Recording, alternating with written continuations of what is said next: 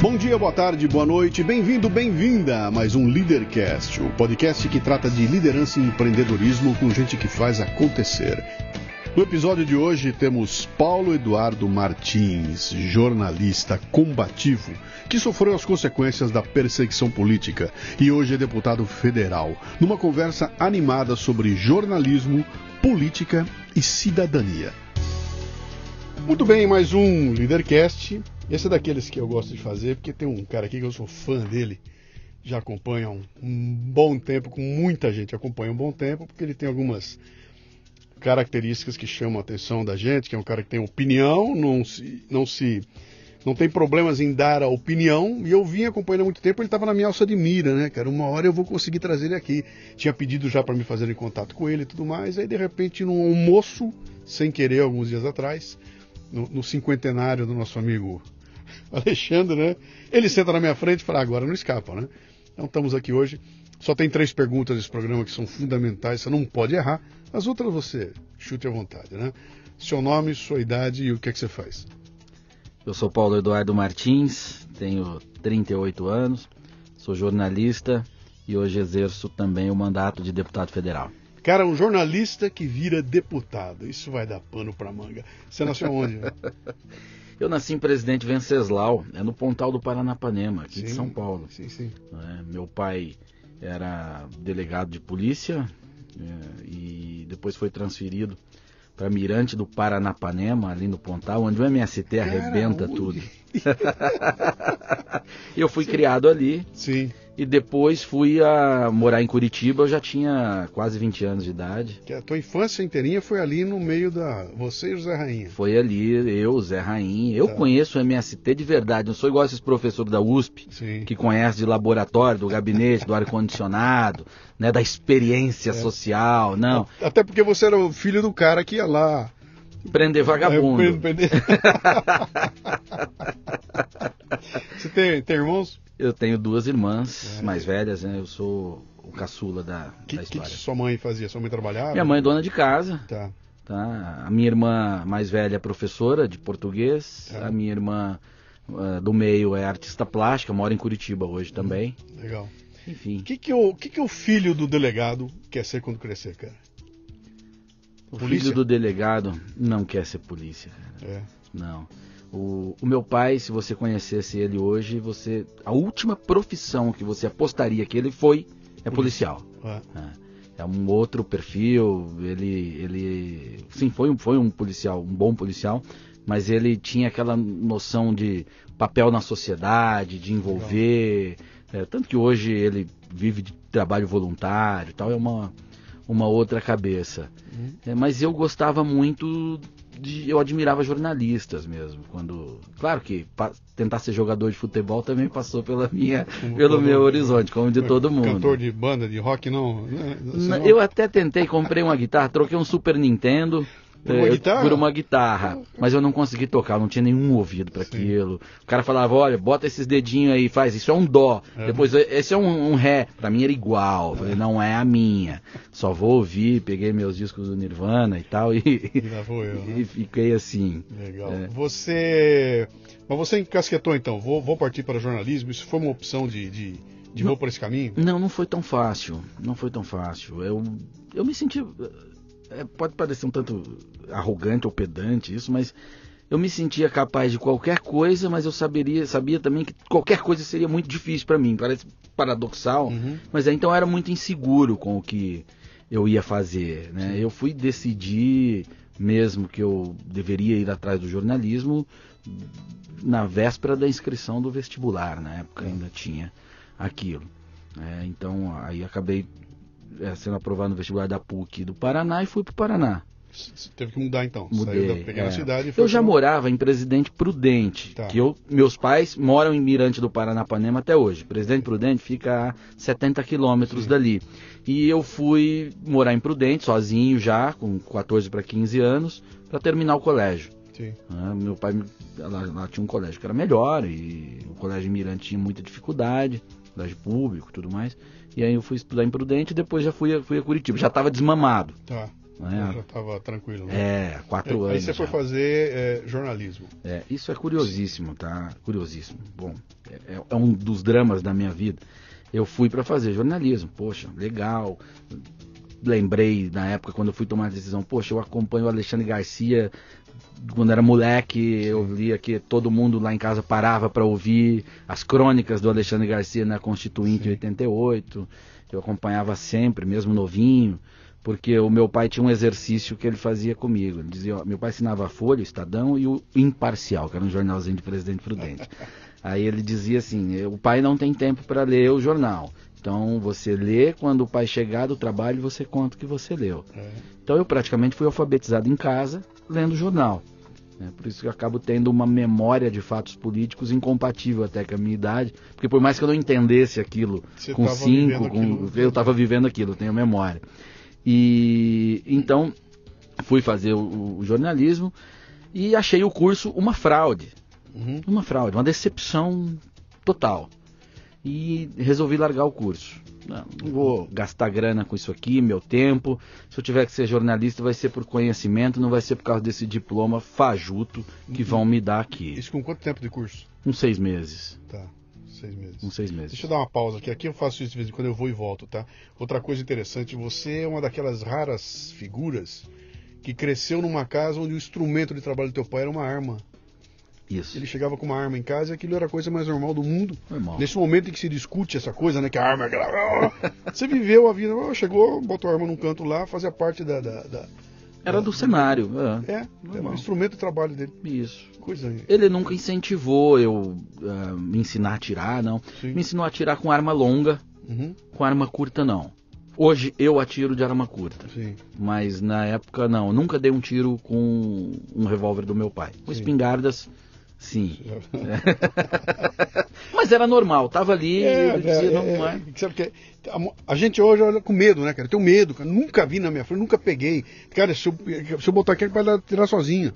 Ela vai sair tirando sozinha, vai matar minha família sozinha, por, por porque ela tem vida. Ela, Isso, ela, é... ela, vai sair aqui com a vontade Porra, própria. Não, não assim, era. É, Meu pai me mostrou, ó, é assim que funciona, o risco é esse, por isso você não chega perto. Quando for o momento de você aprender a mexer nela, o pai vai ensinar. Agora não. Aí eu saí de casa muito cedo ele não me ensinou. Mas vem cá, você, você decide parar então com a, com a, tua, com a tua escola de jornalismo.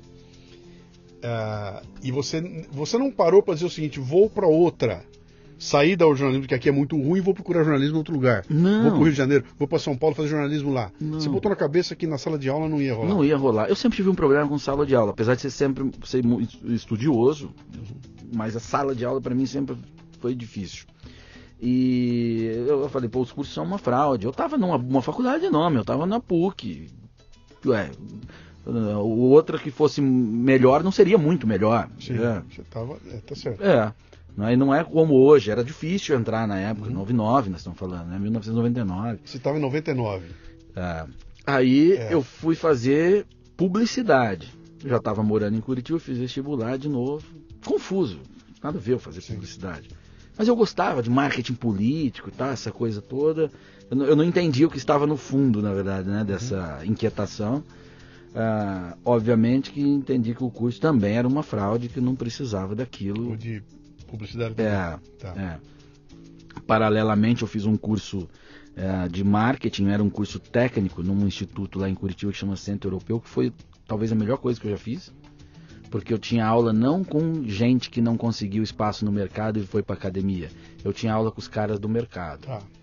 O gerente de produto da TIM, com o diretor comercial da CSN e tal. Poxa, me abriu uhum. a cabeça, assim, fantástico mesmo. Eu, o dia que não tinha aula, eu ficava, poxa, que pena, não tem aula hoje. Quanto tempo durou esse curso? Um ano. Você vê, cara.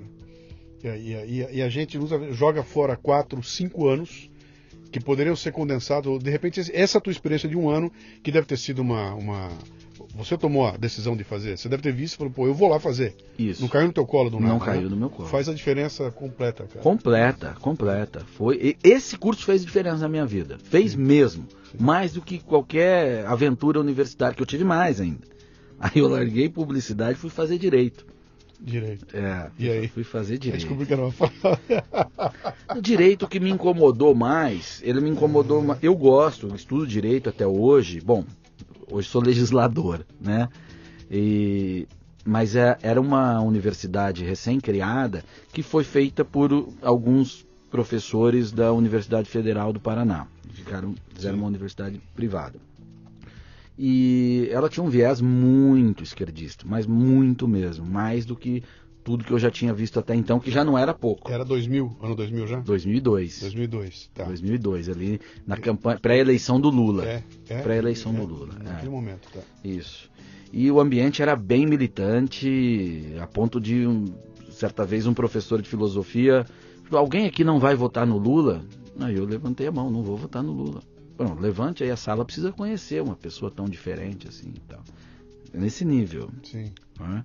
E fui fazendo. Depois trabalhei em, no Tribunal de Justiça, em escritório de advocacia. Mas enfim, esses trabalhos, estagiarinho, essa, essa coisa. E uh, os custos foram aumentando. Daqui a pouco eu já não tinha mais dinheiro para pagar a faculdade e me sustentar.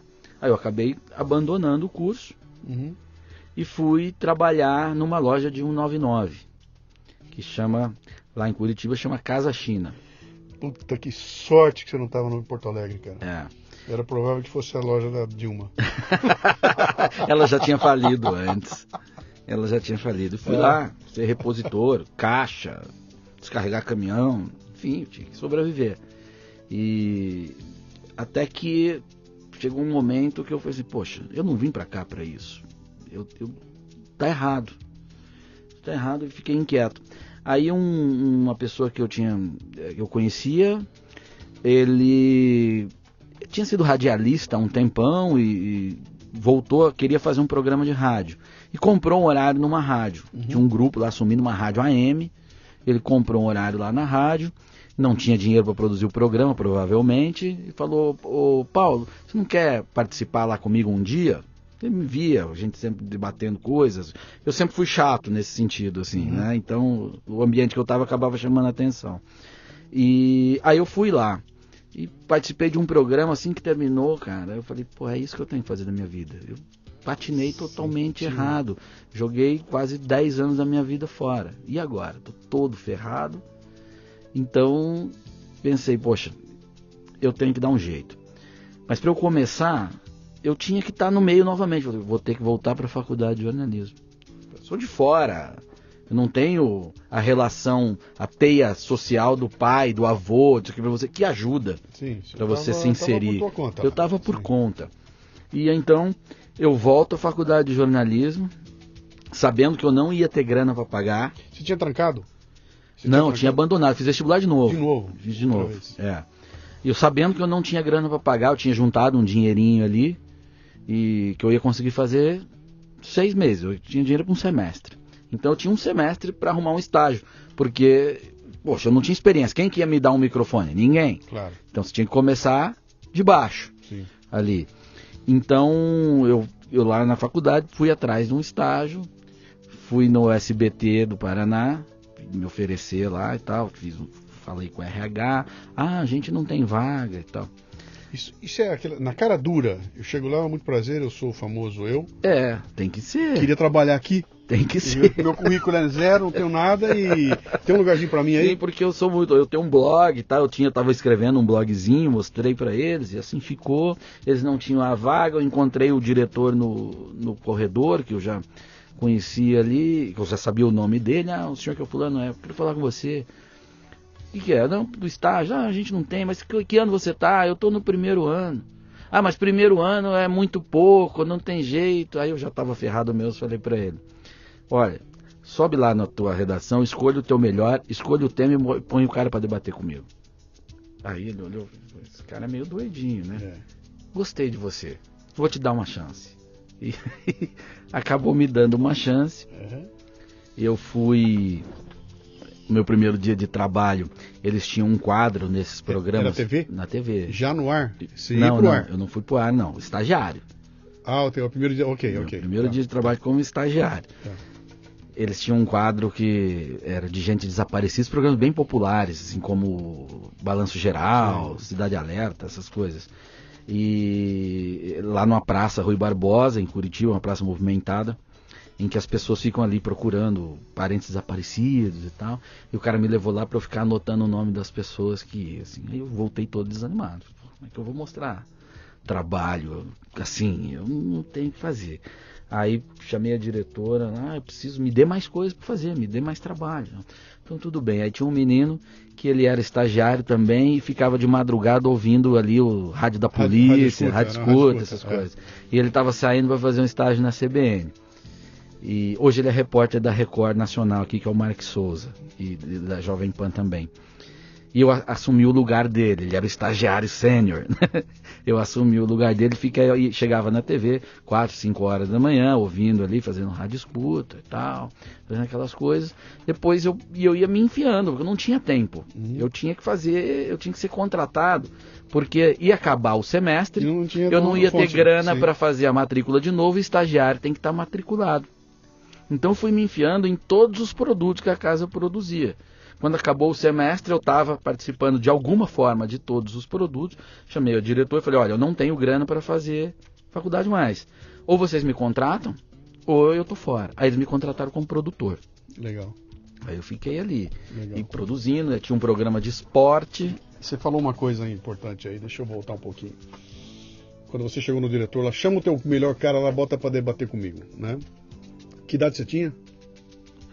Eu tinha 26. 26. Já tinha patinado bastante. É, é, mas ainda é um moleque metido, né? É. Vai que o cara pega um velhão de 60 e tantos, que você tá na política lá. Da onde vinha essa história do, do debater? Vem debater comigo. Estou te perguntando porque é o seguinte: uma coisa que eu admiro em você, no teu, no teu, no teu trabalho e tudo mais, é a tua capacidade de sentar e, cara, vou argumentar, vou contra-argumentar, e argumento com começo, meio e fim, não é argumento de. Não, não, eu, só vai virar de homem depois que o cara te xingou lá no ponto. Quando o cara meteu dele começou a xingar, você xinga também. É. Mas até lá, cara, tem todo, tem um começo, meio e fim. Tem vídeos teus divertidíssimos no YouTube, que você desmonta os teus interlocutores ali, né? Desde, a, desde o programa lá da, de televisão. E isso é um talento, cara, que não é uma coisa que você aprende na escola. Até o que você falou, você não foi aprender em lugar nenhum. Não. Da onde veio isso, cara? Como é que você alimentou isso? Você, quando é que você percebeu isso? Como é que é isso? Não faço a menor ideia de onde veio. Simplesmente é assim. Eu sempre fui assim. Eu nem sabia que eu tinha, que eu sempre fui assim. Eu fui saber disso depois que eu passei a viver disso Sim. e os meus amigos de infância passaram a dizer: você sempre foi assim. Sim. Então, é, são aquelas coisas. Quer dizer, não, não dá para botar uma sequência de dicas, né? Não. Atributos para quem quer ser um bom debatedor. Não. Tem o básico, que, que cara, preste atenção nas coisas, vai ler vá se, vá se informar e tudo mais, mas depois no, o processar isso e entregar, que é o fundamental, é. É, é uma coisa tem... tua. Na arte é muito mais fácil de você provar a existência do dom, né? Sim. O, o cara que pinta. É inexplicável. Sim. Ele desde pequeno ele pega uma coisa, o traço é diferente. É, talvez seja isso. É, eu não, não, vou dizer que eu debatia desde pequeno, você não tem ambiente para isso, mas talvez o exercício mental que eu sempre fazia ali, por estar lendo o jornal desde pequeno e tentando me questionando, uh, e vai cuidando. Eu lembro que eu tive um professor que uma vez falou para mim: não dá para debater com você, porque é, é, é, é infindável porque você tem capacidade de processar a informação. Então, quando eu contra-argumento, você processa, evidentemente, vira um argumento teu. Sim. Então não acaba nunca. Então para, deixa de ser chato e vamos tocar as coisas. Cara, isso, isso, é, isso, é, uma baita de um atributo legal, cara. Pouca gente que tem essa, essa capacidade, eu admiro isso muito em você. Pensei que havia alguma dica fundamental aí, né? Não, Mas não tem. Nasceu e veio de algum lugar, né? Ou eu pelo menos não identifiquei ainda, sei lá. Mas vamos lá, eu quero, eu quero, quero chegar no teu ponto a hora que você vai para frente da câmera, cara. Quer dizer, até então você não tinha diploma, você estava lá. Eu não tenho até hoje. Ah, você não chegou a não, se formar não? Não, não, não. Eu atropelei esse por erros meus, tá? Uhum. Erros meus. Bom, fez falta? Fez, a minha vida teria sido mais fácil. Se você tivesse um, um, um diploma. Claro, claro. Tanto como trajetória, Sim. se bem que essa trajetória, esse fogo forte que eu passei, passei dificuldade, poxa. Sem Sim. vitimismo. Sim. Passei dificuldade. Pelas minhas escolhas. Por erros meus. Não era para ser assim, tá? Mas, uh, e depois, no, no exercício da profissão, eh, para você ser aceito, tem muita dificuldade você não, não ter isso eu fui me impondo. E a gente estava falando ali desse início. É, a, a, o SBT lá tinha um programa de, de futebol que eu estava produzindo. E era a época da Copa do Mundo da África. E o pessoal, é. os comentaristas foram para a África. Tinha o Paulo Rinques, jogador, uh, o Ricardo Pinto, enfim. E uns foram para a África, outros ficaram. E aí num dia faltou, o cara ficou doente, não tinha quem ficasse no estúdio em Curitiba, tocando o programa. Os caras, pô, desesperados, faltava 10 minutos pro programa entrar no ar. Aí eu bati na porta, eu faço. Eu vou. Como assim você faz? Você nunca passou numa câmera e tal? Eu faço, joga pra mim que eu faço. Eu tinha certeza que eu ia conseguir fazer? Eu não, mas eu tinha que tentar, cara. É isso aí. Eu tinha que tentar. É isso aí, e aí os caras, então vai. Aí eu fui, quando rodou a vinheta, eu falei, o que, que eu tô fazendo aqui? Aquele frio na barriga, programa ao vivo. Né? E quando começou, a coisa fluiu. Uhum. Eu acabei comentando a Copa inteira. Acabou. Os caras, poxa, e aí vai ficar? Eu falei, não, eu não quero. Eu não quero ser comentarista de futebol. De futebol. Eu já provei para vocês que eu desempenho na frente da câmera, então eu quero jornalismo mais amplo, eu tenho conhecimento para mais. Então tá. Aí tinha o programa que chamava Jornal da Massa, que era um, um programa inovador para época, de debate ali das 7 às 8 da manhã.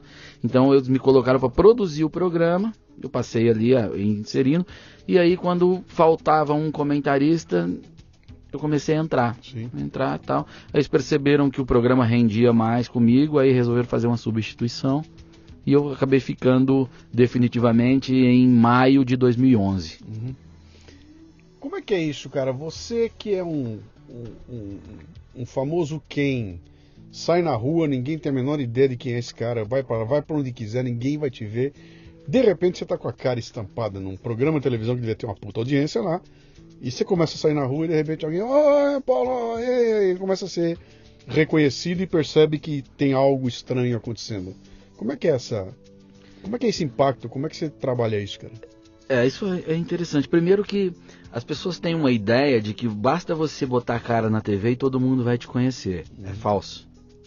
Você ligou a TV hoje, quem está nos ouvindo que já ligou a TV hoje em algum momento, você viu comerciais e tal, lembra do rosto de uma das pessoas? Uhum. Não vai lembrar leva tempo. Sim. Leva tempo. Para você fazer parte do imaginário, o cérebro do cara processar que você existe leva uhum. um certo tempo. Por mais que você chame atenção com opinião fora do lugar comum, forte tal, leva um certo tempo. Mas começou, eu comecei a chamar atenção porque eu tinha a posição ali denunciando o PT, ah, falando tudo que não se falava. 2000 2011, 10, final de 10 para 2011. 10 para 11. É, o PT tá. tinha 90% Isso de aprovação. Aí, aí eu chegava lá e falava que o PT era uma fraude e tal, papapá, mostrava historicamente tudo, defendendo privatizações, uma agenda conservadora mesmo. Uhum. Então, isso chocou ali e foi chamando atenção. E quando eu passei a ser reconhecido, naquele momento não era para me aplaudir. O pessoal queria me xingar. Uhum pessoal queria até me agredir. Imagino, você estava você tava nadando contra a corrente sozinho. Sozinho. Sozinho. sozinho. E estava todo mundo iludido com Sim. aquilo que o PT proporcionava, aquela coisa fajuta. Você tinha os funcionários deles, sindicalistas, todo o aparato deles. Você encontrava alguém deles uhum. em qualquer lugar. Tanto que depois da quarta ou quinta vez que meus amigos tiveram que sair na porrada para me defender em barzinho em Curitiba, eu parei de sair paredes, aí fui morar, no, aluguei um apartamento que tinha um espaço para eu poder receber meus amigos e tomar uma cerveja no fim de semana que eu não podia ir para rua. Não tentaram te tirar o emprego, te derrubar? É, o tempo inteiro, me derrubaram, né? Tá. E me derrubaram. Então foi assim, aí o programa cresceu muito e aí o começou a virada. O pessoal começou a entender, tal, tal, tal, e, e a coisa foi inflando. 2013 a repercussão era muito grande, as redes sociais começaram a, a ganhar muito isso ajudou muito naquele processo. E até que em abril de 14, por muita pressão, o, eu acabei saindo, saindo do ar no, nesse programa. Né, no, no jornal foi em 14? Abril, é, 14. abril de 14. No mesmo dia foi afastado eu e a Raquel Sherazade do SBT Nacional. Tá. É. E, e, era a mão forte do governo do PT. Eu, eu nunca. Eu, eu, me lembro perfeitamente disso. Você lembra disso? Não é uma polêmica na época e tudo mais. Opa. Eu não me botei de vítima nem nada porque a empresa era vítima também. É. e eu não saí atirando na empresa porque não era justo. A empresa me deu o microfone para eu falar tudo que eu queria, Uhum. até que o maior anunciante do mercado chegou e meteu o pé no Sim, pescoço dela. sim. Que é onde está a força, né? Que é onde. Eu, eu me lembro muito bem, cara, uns anos atrás. Eu estava tentando comprar espaço para botar um projeto de programa de televisão no ar, etc e tal. Descobri que você não ia que não conseguiria isso em nenhuma emissora, mas que conseguiria através de um broker. E fui até um broker, que é o cara que é dono dos horários. E, né? Fui lá sentar com o cara para conversar, e a gente batendo um papo, e falando sobre televisão e tudo mais. E ele conta como é que ele fez, como é que ele tirou o João Kleber do ar. Que lembra, o João Kleber tinha um programa que era uma baixaria. Teste de fidelidade. cara, que ele era pavoroso aquilo. e um belo dia o programa dele acaba e vai embora. Ele, Ele vai embora do Brasil. Portugal, foi lá, é. né? E esse cara falou, cara, fui eu, cara. Eu cheguei lá e bah, eu era o maior comprador de espaço da, da, da, da TV. E eu entrei lá e falei, eu paro essa merda ou eu vou parar de comprar espaço de vocês. O poder tá aí. Pode falar o que você quiser, o poder tá aí. Acabou. É esses caras que tem. E o Reinaldo Azevedo perdeu a revista dele assim. A primeira leitura que foi assim. excelente. Baita revista, eu tinha tudo aquilo guardado. Parou por causa disso, cara. Não tem mais anunciante, eu não seguro mais. Então há- uma forma de você censurar usando o poder. E, e- e ninguém fica sabendo, né? Uma coisa. Não, é só o dono da empresa com o anunciante É. quietinho. E vai ficar sabendo. Sim. Ah, por que, que você não botou a boca no trombone? Porque eu não ia resolver, eu ia expor a empresa que me deu uma chance na vida. Sim. Jamais vou fazer isso. Jamais. E vou. aí, e aí, Paulo, e tem outra coisa, Paulo, você tem aí um, um ponto interessante que é o seguinte. ah, já fui contestado também várias vezes, me perguntaram sobre isso e a resposta é sempre a mesma. Eu sou mais útil no ar, falando 70% do que eu deveria falar, ou fora do ar, falando 100% do que eu, que eu quero falar.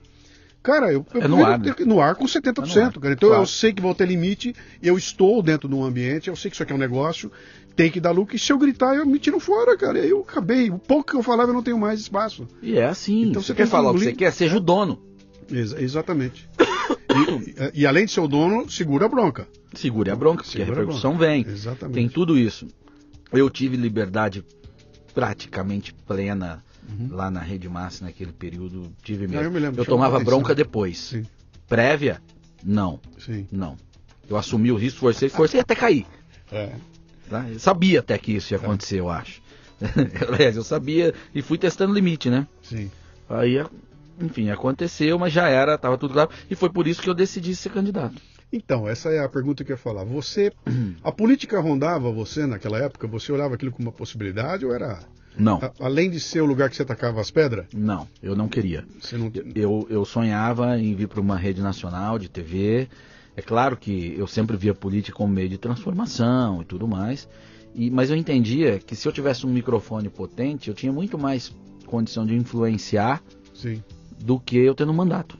Então não, não era. Além do mais, campanha, se organizar, é um empreendimento, é caro, é não sei o quê. Eu, não é para mim, eu sou ninguém, eu não tenho, eu tô, sou um sobrevivente. Então não, não era o meu horizonte, não. Eu queria mesmo crescer como, como jornalista, como comentarista. Deixa eu dar uma pausa aqui para dar um salto. Agora nós vamos pro futuro e depois a gente volta, tá? Eu faço assim sempre, né? Você continua com essa percepção de que você consegue mais com o microfone forte do que com mandato parlamentar? Talvez eu, eu veja que consiga tanto quanto. Uhum. Se bem que algumas brigas é só com mandato mesmo. Sim. É, Eu te Porque- perguntei de propósito, tá? É. Tem uma história que quem, cantava, quem contava era aquela.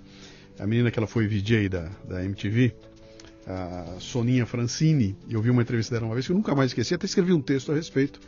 Perguntaram para ela por que, que você quer. Por que, que você entrou pra política? Foi ser vereadora e tudo mais, né? E ela falou o seguinte, falou, cara, minha vida estava dedicada a ações sociais, então eu ia, subia, eu ia, entrava na favela, ia lá, fazia coisa com as crianças, juntava, educava e tudo mais, e a hora que eu saía de lá, voltava tudo ao normal. No dia seguinte eu voltava lá, estava tudo igual, e eu senti que aquela minha luta não tinha eh, resultado. Até que eu entendi que se eu tivesse um mandato de vereadora, talvez com uma assinatura minha eu mudasse a vida de 10 mil, 20 mil, um milhão de pessoas. E é ali que eu entendi que estava o poder de provocar mudança na sociedade. E aí ela fez a transição. Ela sai e Sim. passa a ser. Passa a ser eh, e aquilo ficou na minha cabeça, né? Que realmente, se para pensar, fala, cara, você hoje com meia dúzia de influência, você consegue botar uma lei e essa lei impacta 200 milhões de pessoas, né? Você tem uma mudança, uma- aí que tá, uma capacidade de, de mudar as coisas, de realização objetiva é com mandato. Isso aí. Agora, cultural, de percepção e, e social é com Sim. o microfone. Sim. E, e- e não dá pra você dissociar das duas. Qual é a mais importante? Não dá. Não tem como. Elas são cara. complementares. E aí, por isso que eu aceito o meu destino. Sim, tá? O destino me colocou com o mandato. sim. Foi Quando assim. pinta essa história de você ir pra política, você, você olhou e falou: bom, perdi meu emprego, estou aqui sem ter o que fazer, agora eu vou, vou pra política. Foi, foi assim? Foi consciente? Foi, porque eu não cheguei a perder o emprego. A empresa foi honrada comigo e me manteve, on- pagava o meu salário para eu não trabalhar. Aliás, num primeiro momento, eu fiquei comentando ainda um minutinho no Jornal da Noite, o SBT Paraná. Aí, quando a Dilma se reelegeu, depois eu me afastei para ser candidata, a Dilma se reelegeu, eu fiz dois comentários e caí fora novamente. Uhum. O, prim- o primeiro comentário foi um pau na eleição, na Dilma e na eleição dela, deu no meu Facebook 6 milhões de visualizações. Eu já caí ali. Sim. Que ela reeleita, aí eles se, se sentiram autorizados, Claro, né? né? Claro, aí, aí, tchau. Mas era assim, é, eu olhei e falei, eu tô queimado no mercado. Eu já tinha dificuldade no mercado. Uhum. Não tinha, não era formado, uma história curta na profissão, Uhum. sem raízes, sabe como é, o jornalismo tem muito sobrenome, tá? então tem, tem tudo isso. Não estava ali. é, e o maior anunciante tinha dito pro mercado, onde esse cara tiver, Eu não não, vou." ter dificuldade comigo. Acabou. Pô, tô morto. Então, eu era tinha filiação ao PSC antiga, um amigo me filiou, assim, não, não filia, de 2007, né? Porque tinha que ter um ano, né, de filiação anterior. Uhum. Ah, e eu acabei me lançando candidato a deputado federal, sem nenhuma condição. Tá, peraí. Tem, tem vereador no meio do caminho, tem, Não, tem nada. estadual, tem. o- Você foi pro federal? Você foi, Fui, foi pras cabeças? fui Você porque tinha consciência de que você tinha uma base disposta a te eleger na não, época? ou não, não era perceptível, não, Tá. não tinha como. E as, as redes eram menores. Uhum. né? Eu tinha um dos das maiores páginas de política do Facebook, se não fosse a maior, e ela tinha acho que 70 mil Sim. Likes. E, e o eu fui para deputado federal porque o PT tinha lá os planos nacional de direitos humanos, controle de mídia e tal, um projeto totalitário que ninguém estava entendendo. Sim. Eu falava com os, com os donos das, das emissoras no Paraná, ninguém entendia. E aquilo me desesperava. Aí, Até porque, Paulo, é- essa coisa não é escrita com começo, meio e fim. não. Não tem um lugar que você vai dar. Aqui está. Não, está tudo embutido no meio de uma porrada É, de. uma num texto porrada- sempre Cara, ardiloso. exatamente. exatamente. É para não entender mesmo. É, né? então me restava assim, ou eu dou esse tiro e vou para a Câmara Federal, que lá é a arena de discutir isso aqui, para eu tentar fazer algo, ou não vale a pena, eu tenho que ir embora do país mesmo, que isso aqui vai virar uma Venezuela mesmo, que era o plano do PT. Por isso que eu me arrisquei Uhum. a ser o, candidato a deputado e estava ali, eu poderia ter sido candidato a deputado estadual e provavelmente teria sido eleito no Sim. Paraná ali.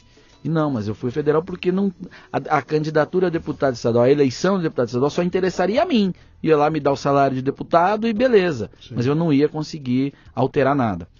Então foi lá, eu acabei fazendo uma boa votação. Eu fiz campanha por você, viu? Pô, eu Tá agradeço. Aqui, viu?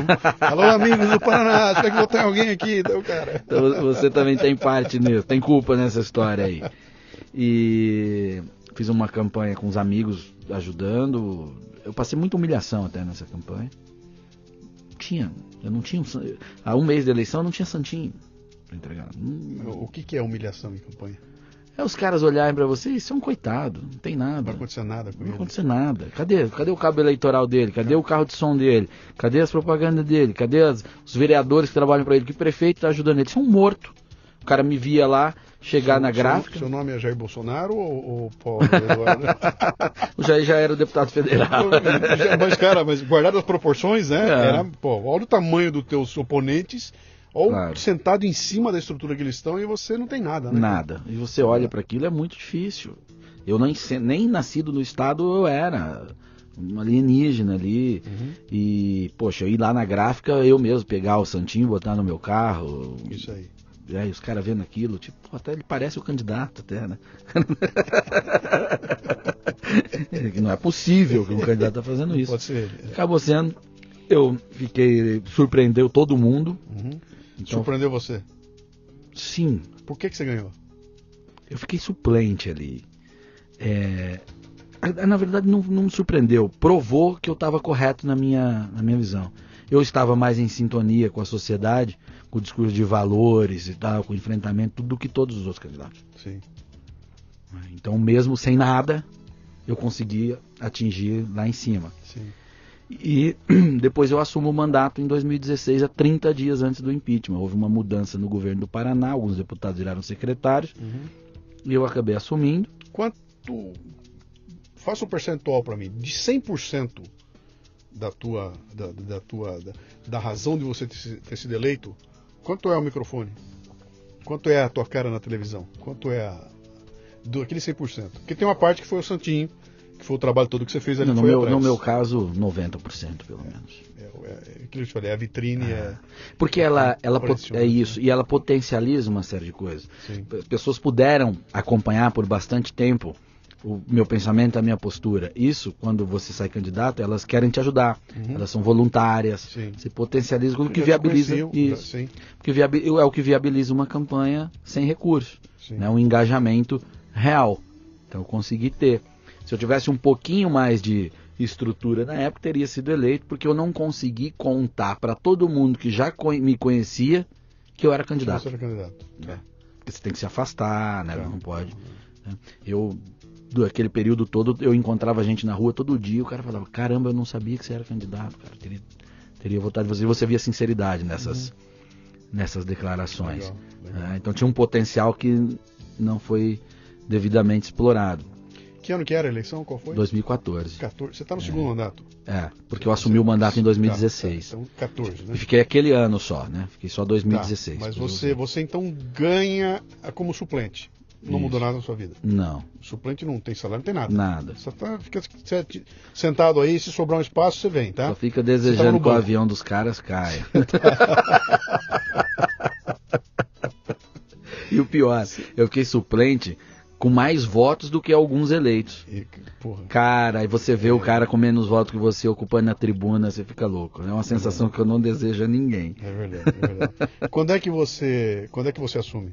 Eu assumo em março de 2016, exatamente 30 dias antes do impeachment da Dilma. Quer dizer, do 2014 a 2016 são dois anos. São quase, dois né? anos, O é. que, que você fez nesse período aí? Aí eu voltei pra TV, mas já com o espacinho reduzido. Eu fazia um comentário de um minuto Tá. ali na, na televisão. E, S- mas o- a, a questão da política, você estava nesse momento se enturmando, se preparando, alguma coisa assim? Não, eu tava fazendo meus estudos e tal. Eu sempre fiquei alheio àquele ambiente político, eventos e tal, não. Dava palestras, né? Uhum. Mais fora do Paraná do que, no, do que no Paraná. Quer dizer, você em momento algum você viveu o, esse, esse ecossistema da Não. política. Você não estava lá, Não. você não foi lá para participar de sessões, ver como é que era. Não, não, não, não. Bom, um belo dia alguém te chama.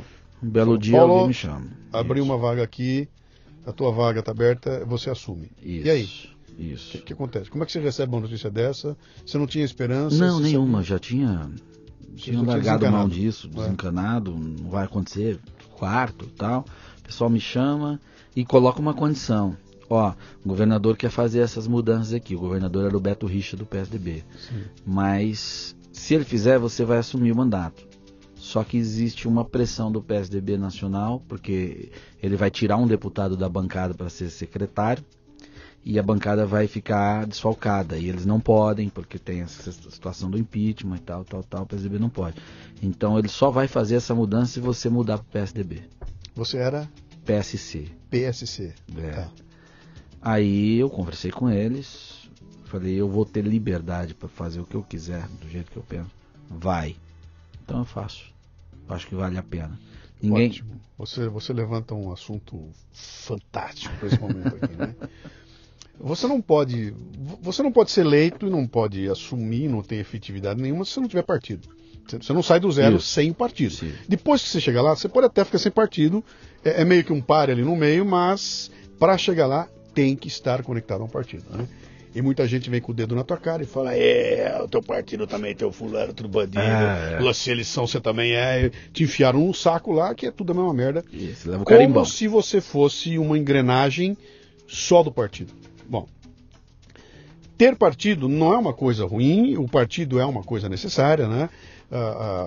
Ele como grupo, toda a parte que tem de você conseguir concatenar um grupo para defender um determinado valor, isso é muito legal, cara. Ter um grupo que defende isso é muito bom. O independente não tem a força que um partido tem, portanto, isso. não é ruim ter partido e é necessário ter partido. Bom, e aí você tem que escolher. Então tem aquela turma da esquerda, a turma da direita, uma turma do meio, você vai lá.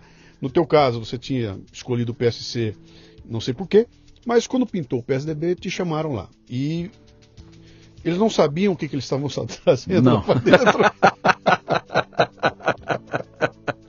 Não tinha nenhum cara que assistiu você e falou: Meu, cuidado que o bicho é meio maluco aí. Brasília é uma bolha. Tinha um ou outro que tinha visto alguma coisa. É. é. Mas foi legal, cara. Sabe? É claro que eu apanhei um monte do público, né? O PSDB. Ah, no momento que se anuncia que, que mudava. É, exatamente, porque já estava claro, exatamente pelo trabalho do Olavo de Carvalho e tudo mais, de, qual, de quem eu também fui aluno, é, que o PSDB era um partido de esquerda tal, diferente daquilo tudo que o brasileiro pensava até então, né? Que votava no PSDB, aquela coisa. Pô, mas você vai para um partido de esquerda. E eu mesmo, até na época, até falei com o Olavo. Ó, tá acontecendo isso, isso e isso, tal. Eu acho que é uma grande oportunidade para a gente fazer uma coisa muito importante. Aí ele falou: Você tem personalidade forte pra caramba, vai lá, chuta a bunda desses caras e faz o teu trabalho. Uhum. Né? Uma conversa privada. Uhum. Assim. E, e aí eu fui, beleza, matei no peito isso, porque eu sabia o que eu ia fazer. Primeiro, tinha que derrubar a Dilma. Segundo. Você falou que foram 30 dias antes do impeachment. É. Tá. É. E assim que, a, que passa o impeachment, o impeachment, eu começo a trabalhar a tese de acabar com o imposto sindical. Tá. E se eu tivesse em outro partido, não teria sido possível. Eu estava num partido grande, num partido que naquela época tinha peso dentro da Câmara, credibilidade. Então o que vinha de uma proposta ali, ela, opa. Se vem daquele lado, é, olha para ela porque ela vem forte. Exatamente, tá. exatamente. Então uh, comecei a trabalhar isso. Teve, eu lembro de uma reunião com os, os ministros. Você já está falando do imposto sindical? Já estou falando do imposto Pausa, sindical. Antes dele. Você chega em Brasília com o mundo de ponta cabeça, porque é, aquilo estava dominado pelo impeachment. Não se falava de outra coisa, a discussão era só impeachment. Essa discussão foi demorada, cara, parou o país durante um bom tempo ali, né? E você chega com o teu terninho, gravata, entra num lugar que você só tinha visto pela televisão, imagino que foi, Sim. e de repente dá de cara com, de novo, aquele termo ecossistema. Tem lá os porco do mato aqui, macaco prego ali, não sei o que. Você começa a andar no meio daqueles bichos e tudo mais, né? Como é que foi essa tua chegada? Você é o cara que até ontem estava atacando pedra nesses caras e agora você era um deles e entrou naquele ambiente, olhou em volta. O que que, que, que, que você viu ali, cara? Ah, primeiro eu tinha que mudar uma chave minha, né? Sim. Eu me entender assim, como é que eu me porto aqui? O que, que eu posso falar para esses caras? O que, que eu não posso? Ou eu não posso falar? Não sei. Isso tudo foi tentativa e erro. Mas no primeiro momento eu cheguei lá e é assim, é rapidão. Entrega os documentos, opa, tá tudo ok, vai pra mesa. E a mesa vai te dar posse. Tá a sessão, o cara chega com a pasta lá pro presidente, ó, tem um deputado aqui pra dar posse, ok. Sobe ele aqui. O cara chama, faz o juramento, três linhas, juro, é, respeitar a Constituição e tal, tal, uhum. tal. Tu é deputado, tá empossado e a sessão volta a seguir. Aí você desce ali, não conhece ninguém, vem o pessoal te cumprimentar, tem um, um pessoal educado que sempre vem, ô, oh, parabéns e tal, boa sorte aqui, tudo bem. Aí sube um, eu tava ali, sozinho. Sobe um cara do PT lá na tribuna e começa a falar aquele monte de besteira que petista sempre fala. Hum. E eu comento em voz alta, assim, comigo mesmo. Que idiota, um idiota mesmo. Aí eu sinto que alguém pega no meu braço, eu olhei, era um senhor depois eu vim saber quem que era, o senhor João Castelo, que estava no décimo mandato de deputado federal, ex-governador do Maranhão. 40 anos, cara. de idade ele estava com uns 200. É. Aí ele no meu braço falou assim, menino, eu tô ouvindo você chamar ele de idiota, aprenda uma coisa, pra estar tá aqui, o mais idiota enganou uns 50 mil. É. Não subestime ninguém aqui é, dentro. Foi é. a primeira lição e a maior lição que eu recebi ali. É não subestime ninguém aqui dentro. Tá? É Você tem que olhar que de uma forma ou de outra, aqueles caras são 500 caras que saíram do filtro, passaram no filtro, eles saíram do bolo de 200 milhões e estão lá. Sim. Alguma coisa aquele cara tem. Então você não pode subestimar o cara. Eles são um. Uhum. E a partir dali você vai. Eu fui desenvolvendo as relações. Fui me impondo. Reuniões do partido. Eu lembro que o Aécio Neves foi numa reunião do partido, a primeira que eu participei ali, com os pontos que o PSDB ia exigir para apoiar o governo Temer.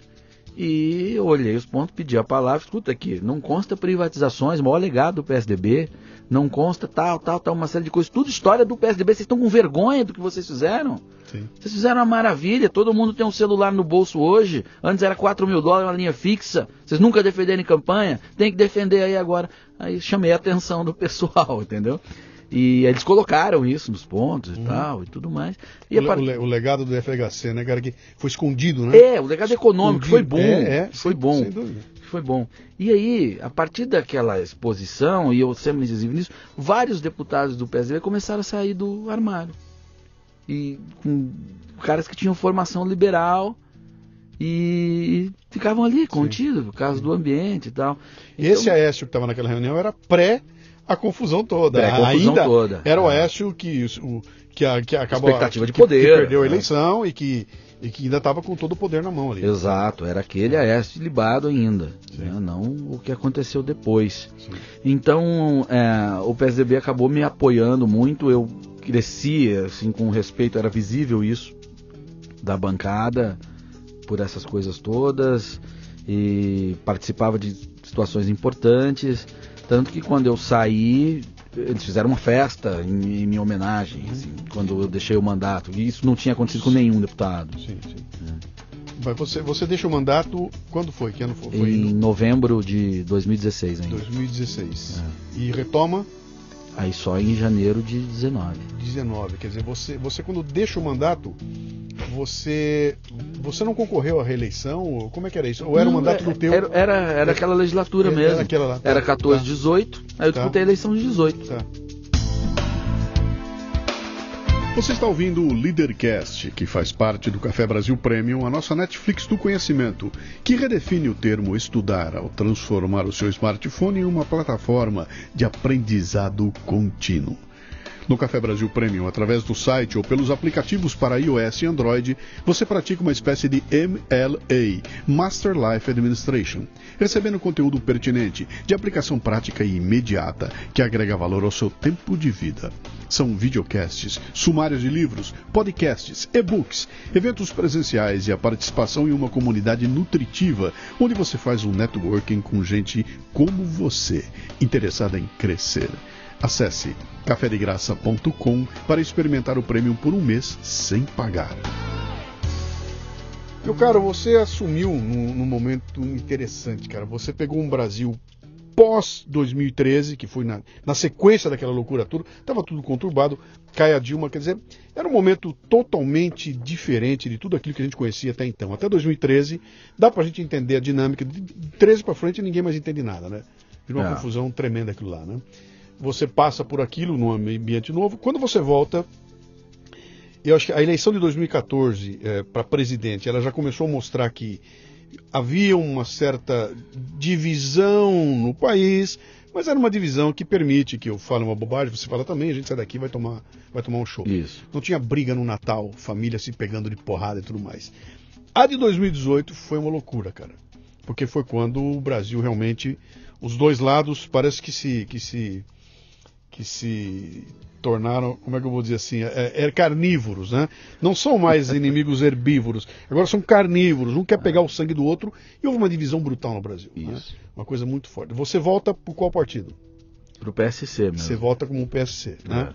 E encontra um ambiente completamente maluco porque você entra junto com Bolsonaro. Isso. O teu mandato começa junto começa com o mandato junto com Bolsonaro. Bolsonaro. Você notou essa diferença que eu acabei de explicitar aqui no, no plenário, naquele ambiente do plenário, essa, essa, essas, esses pontos. Uh, parece que todo mundo começou a ter ponta, começou a doer, começou a ferir, a, a briga começou a ficar muito mais feia, né? não, não há mais nem clima. Sabe? Aquela coisa que era, pô, politicamente eu brigo com você, depois vamos tomar um café. Começou a ficar meio complicado a coisa. Você sentiu eh, essa polarização claramente ali dentro? Eu não consigo mais chamar de polarização. Tá. já foi começou com uma polarização. Uhum. Durante o processo é, social do impeachment, eu sempre chamei o, o, impeachment como um processo político, jurídico e social. Né? Se não houver esses três elementos, não há impeachment. Sim. E ali você tinha uma polarização de um lado contra o PT. Sim. Uma direita emergente que estava se descobrindo, conseguiu usar de novo a palavra direita, que tinha sido é, criminalizada praticamente, moralmente, né, depois do, do, regime militar, essas coisas todas e tal. E estava claro ali. Então era assim: você olhava é contra o PT, é, então nós estamos na mesma trincheira. Beleza. Depois, com o surgimento de grupos, eu vim para rua aqui no primeiro primeira manifestação, eu estava aqui em São Paulo. A gente achava que eu achava que tinha que fazer um epicentro de, de contaminação, tinha que ser em São Paulo, então não participava em Curitiba. Uhum. Eu passei aí para Curitiba só quando já a coisa estava andando. Enfim, aí vai começam a surgir subgrupos, né? Correntes ali e isso é, cresce tanto que hoje é, eu não apanho mais da esquerda. Sim. Nem lembro a última vez que eu apanhei da esquerda. Eu apanho da direita mesmo. Uhum. O ambiente que você fala na Câmara sobre polarizações e difícil convívio e tal, não é com, com, com o PT. O PT está lá. né? Eles estão lá. Sim. Né? O, o, Fazendo o que sempre fizeram. O que sempre fizeram. Sim. As porcarias que sempre fizeram. Mas a, a, a dificuldade em relações de confiança, ela está na própria direita. Uhum. Tanto que não precisa acreditar em mim. Você vê as notícias, a gente gravando o outro, o partido do presidente se esfacelando entre Sim. ele mesmo. E, sem fazer julgamento de ninguém, fazer uma análise de quadro. Sim, sim, é o que está acontecendo. Que é, que, que, é exatamente o que. Essa, essa, eu acho que faz parte do processo. Ela nu, nunca tem existido de fato, ela está sempre escondida, não havia essa união. Então ela não aprendeu a fazer como faz a esquerda. A esquerda faz muito bem, né? Eles se reúnem, eles, eles se juntam para combater o inimigo e quando termina, vão brigar dentro de casa. É isso. Fecha a porta, não... quebra o pau, que não vai lá fora isso. se esmigalhar um ao outro lá fora, não. Briga aqui, fechou, lá, o inimigo está lá, vamos lá. Exatamente. Mas é, não é só uma, uma, questão de estratégia ou de método. É, é fruto do processo histórico de formação. Uhum. A, a, esquerda levou anos para ser o que é. Nós, o processo foi muito rápido por uma, razões tecnológicas, é, uma outra realidade, nós não tivemos processo histórico de formação. Não, não amadureceu, né? não houve não. amadurecimento. Então é assim, quando começa um partido, vai, resolve você fundar um partido. Bom, você teve a ideia. Você vai e fala comigo, aí você vai falar com o Lúcio, que está nos vendo ali, você vai falar com mais alguém, você formou um grupinho, aí a gente vai fazer alguma coisa, aí outras pessoas vão agregando, mas elas vão vendo, ó, já tem o Luiz, já tem o Paulo, a gente tem uma autoridade Sim. histórica referencial sobre essas pessoas. E assim forma um grupo que vai dando unidade. Sim. Na direita não aconteceu isso. Juntou tudo Tava todo saco. mundo, de repente acordou todo mundo deputado. Sim. Igual. Sabe? Aí não, não há não há grupo, não há a espinha dorsal de um grupo. Até porque alguns então, desses caras não têm nenhuma história política. Não é história política nenhuma. Você pega lá, ó, o cara que vem, é, o artista que veio, o radialista que veio, o... não tem nenhuma história. Você fala, pô, esse cara no mínimo era um interessado no, tema. Não. De não, repente não o cara cai de paraquedas. Ele se interessou, se colocou lá. E foi eleito. Sem demérito a ele, isso é processo. Sim. É o processo, é assim. E as pessoas quiseram isso. Eu quero um cara novo, que Sim. não tem história política Sim. mesmo. Escolheu, tá todo mundo legitimado. Sim. Beleza. Isso me parece que está indo num crescendo, né, Paulo? Porque está passando o tempo e as coisas estão ficando mais rudes, estão mais complicadas. É porque é, dobra é... a aposta. Aí, além, soma-se a isso, a, a, esse processo histórico, vamos ver, deficiente de tempo, vamos dizer assim, porque ele, ele foi muito rápido eu não estou lamentando, é, é apenas aconteceu, constatando. Aconteceu, sim. Isso. É, Soma-se a isso ao grande palco proporcionado pelas redes sociais que você induz o cara a um neopopulismo irresponsável. Uhum. O like fácil, ele é irresistível quase. Uhum. Então, ao invés de se conter e tentar construir, dedo na ah, cara é. dá muito mais. E, eu eu tô procurando construir. Essa sim. é a minha leitura. Eu posso estar errado. Sim. Tá? Eu estou procurando construir. Eu já sou acusado de ser isentão. Uhum. Oh, ah, o Paulo de antigamente era mais aguerrido. Eu botei, eu botei um post agora há pouco, onde eu comento o PIB de 1,1%. Né? E falei, esse PIB medíocre de 1,1%, ele tem que ser entendido, porque não, ele, ele é composto de dois PIBs. Tem o PIB público, o PIB privado. E esse é um o dado privado, positivo. O privado subiu 2,67, o público caiu 2,20 e pouco. Significa que alguma coisa está acontecendo aqui. Pô, mais atividade, menos atividade, menos tamanho do Estado, pá, pá, pá. Tudo isso cria um ambiente que qualifica esse 1,1. Isso. Não no volume dele, mas na qualidade dele. Ponto. Os histéricos vão dizer que eu estou passando pano. É isso. Porque não interessa. pano, que- É da turma que você faz Sim. parte. Ninguém está Sim. tentando entender informações. Essa análise está corretíssima. Em termos de qualidade, esse 1.1 é, é 1.1 de uma qualidade que nós não tivemos em nenhum momento nas últimas três décadas. Sim, Muito provavelmente. sim.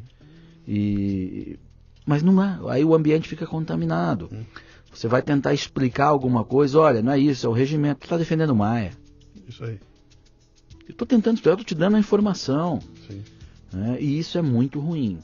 Isso é muito ruim, porque faz com que, por instinto de sobrevivência, a pessoa vai buscar o like fácil. E o like fácil hoje está dando no, sendo incendiário. Mas, de, de novo, eu vou fazer um paralelo aqui. Elas deviam estar buscando o like qualificado, Isso. não o volume de like. É. Porque o volume de like ele é ignorante, cara. É que nem audiência de, de, de rádio e televisão. Pô, é uma puta audiência. Que, que- qual é a qualidade dela? Quem é que tá ouvindo? Bota o cara com o cérebro estourado Porra, na tela. Eu, eu vou ver bunda e vou votar na bunda, cara. A bunda Bota porque e sobe. a qualificação desse like. Então, você já faz parte de uma geração de políticos que assume num ambiente que os outros nunca tiveram, cara. O Ulisses Guimarães nunca teve um Facebook para entrar ali É. e ver a reação imediata. Acabei de descer da tribuna, o Twitter explodiu. Tá acontecendo na tua cara ali. Cara, tem que aprender a lidar com isso aí. Acho que Tem que vocês aprender estão numa. isso. Tem que Imagina... aprender a sangrar. Sim, Tem que aprender a sangrar um Sim, pouco. sim. Porque o público está muito ansioso, o público o brasileiro é descrente na, na política e tudo mais e tal. Então, às vezes você toma decisões que são complexas, sim, você tem que bancar ela. Mas ela é a correta. Ela é a correta. sim. Você, poxa, bancar a reforma da Previdência. Tudo bem, passou, a gente conseguiu explicar, mas foi um processo que está durando desde 2016. Quando lá em 2016 eu me pronunciava nas minhas redes pela reforma da Previdência, era Apanhava. 100% de porrada. 100%. Uhum. né? Depois foi uma construção que- social até que viabilizou Sim. Aquilo. Mas é, é isso, tem que saber o que quer, bancar, vai, vai, vai, que aí você vai conseguir inverter. Se ficar só no termômetro, como eu vi senador até dizer, peraí, eu vou botar nas redes sociais, aí vocês escolhem como vai ser o meu voto. Ei, Não. ei, não é assim. Porque você distorce, ah, mas está votando conforme a vontade popular. Coisa de canalha, frasinha de canalha essa. É. Porque o sentido da democracia representativa não é esse. Por que, que é representação? Porque você se torna um profissional daquelas matérias de representar, porque você, Luiz, está tocando a tua vida. O outro está tocando a vida dele, os negócios dele, enquanto eu represento vocês. Eu me debruço sobre os assuntos por vocês Uhum. e tomo a decisão porque vocês têm mais o que fazer. Sim. Se eu pegar e abrir mão disso e jogar a decisão para vocês, vocês não precisam de mim. Não, e outra, e você está descendo muito a fundo e está encontrando é, conteúdos que eu jamais vou ter acesso, cara. Eu nunca vou saber. Tem lá uma equipe técnica Cara, eu- qualificada para isso. sem- Isso que eu canso de falar. Uma discussão essa semana com um garoto que estava com esse. que é todos os rótulos na ponta da língua, né? Rótulo, rótulo. Pá, fascista, nazista. blá, blá, blá. Porque o Paulo Guedes, eu falei, cara, você faz ideia da equipe que está embaixo desse cara, bicho? Quem são os caras? Você acha que é um bando de mané que chegou lá, sentou e saiu, ô, eu vou copiar o Chile e vou fazer o, e vou fazer o Chile? Você acha que é assim? Falei, não, pera um pouquinho, cara. Tem um bando de gente lá embaixo dele que se bobear tem cientista lá dentro, cara. Cara que devotou a vida dele aquilo e que tem capacidade de, de avaliação melhor que a minha ou que a tua, né? Então não tem mané tomando decisão, não, né? Ah, mas as pessoas não olham para isso, olham para tua cara, pega o rótulo e sai detonando porque você é isso e É aquilo. o lugar fácil, Não o cara vai se né? sente cheio de atitude por fazer isso. Você olhou para ele que tá com time? Não é time, não. Ele colocou uma frase ali: o voto é uma procuração. É. É, isso mesmo. E é. É, mas é verdade. É. E a, quando eu te dou a procuração, eu tô te dando a decisão, é tua, É. não é minha mais. Isso é importante dizer. As pessoas reclamam da Câmara, fecha o Congresso. Essa Sim. semana estava uma história aí de fechar Congresso e tudo mais. Só que as pessoas querem que, o- que o Congresso dê para elas, dê- a sociedade quer que o Congresso dê para ela o que ela não deu, o que a sociedade não deu para o Congresso. O Congresso nunca vai devolver para a sociedade mais do que a sociedade deu a ele. No que, que eu estou falando? Qualidade dos seus quadros. O Renan Calheiros foi eleito. O Renan Calheiros não colocou faca no pescoço de ninguém. Sim, sim. O Tiririca foi eleito. A Joyce foi eleita. Você gosta ou não da Joyce? Estou dizendo que todo mundo Sim. foi. Eu fui eleito. Ah, mas o sistema proporcional. Você não pode fazer essa conta. O sistema é esse. São pouquíssimos os caras que foram eleitos no proporcional e que não seriam eleitos se fosse no direto. Sim. Ele também seria. Sim. Ele também seria, porque a conta é outra, seria outra. Mas o exercício de liderança dele estaria lá Uhum. da mesma forma. Né? É um, É- é um é- rabicho. o que você está falando aí é uma coisa importante, porque você joga no colo do eleitor a responsabilidade por qualificar esses quadros. Eu não me refiro a qualificar o presidente nem, nem deputado federal. Ele tem que qualificar o vereador lá embaixo, que é o cara que daqui a 30 anos, a 20 anos, a 10 anos, Vai ser vai ser o mané que ele tá lá roubando todo mundo, cara. Começou a roubar na minha esquina aqui hoje, eu não tô nem aí, eu nem sei quem é o vereador que, que eu votei, e, e você começa errado aqui embaixo, É né? isso. Eu, a semana passada eu fui no cartório lá pegar um. reconhecer firma, né? Uma coisa sensacional, mostrar que eu sou eu mesmo. É, é por verdadeiro ainda, eu tinha que assinar Assim, na na frente, frente. É. Aí um rapaz me reconheceu e tava com o pai dele. E, ó pai, o, Paulo tá aqui e tal. Ah, é quem que é? Não, ele é deputado federal, você votou nele, pai. Ah, votei? é, você votou nele. Eu pedi, o menino tava todo empolgado e o pai. É. todo assim. Tá fazendo alguma coisa que preste lá? Falei, olha, eu tô fazendo mais, com mais responsabilidade do que aquela que o senhor teve ao votar. O senhor nem lembra que votou em mim. Se eu tivesse fazendo besteira, a culpa seria sua. Sim. Então vai na próxima. Gostei de você. Passou o peito, ficou pensando. né? Vem cá, Paulo, vamos tocar num assunto aqui que pra mim é, o- é o teu é o teu santo grau nesse momento aqui, né? Você escolheu brigar contra o imposto sindical, contra a obrigatoriedade da e que é um vespeiro desgraçado, cara, né? O Brasil se transformou numa república sindical Sim. gigante. Tudo era na, na- e, e- e o sindicato tem uma dinâmica, né? A dinâmica não é aquela do os sócios, não, aquilo tem nego tomando conta, tem dono, tem barão, tem, tem tudo, tem uma casta, tem rei, tem tudo ali, né? E essas coisas foram passando devagarinho, um belo momento, sem perceber, nós estamos pagando, e eu vi números que são inacreditáveis. 4 bilhões. 4 bilhões por ano eram descontados da conta dos trabalhadores para ser entregue para sindicatos. Exato. Cara, isso é dinheiro que não acaba mais, bicho. Então, e eu resolvi fazer isso pela minha leitura. Veja, nós estamos. O Brasil não funcionava, nada era possível e tal. Aí você vai vendo. é, é, é, a gente tinha que alterar as estruturas.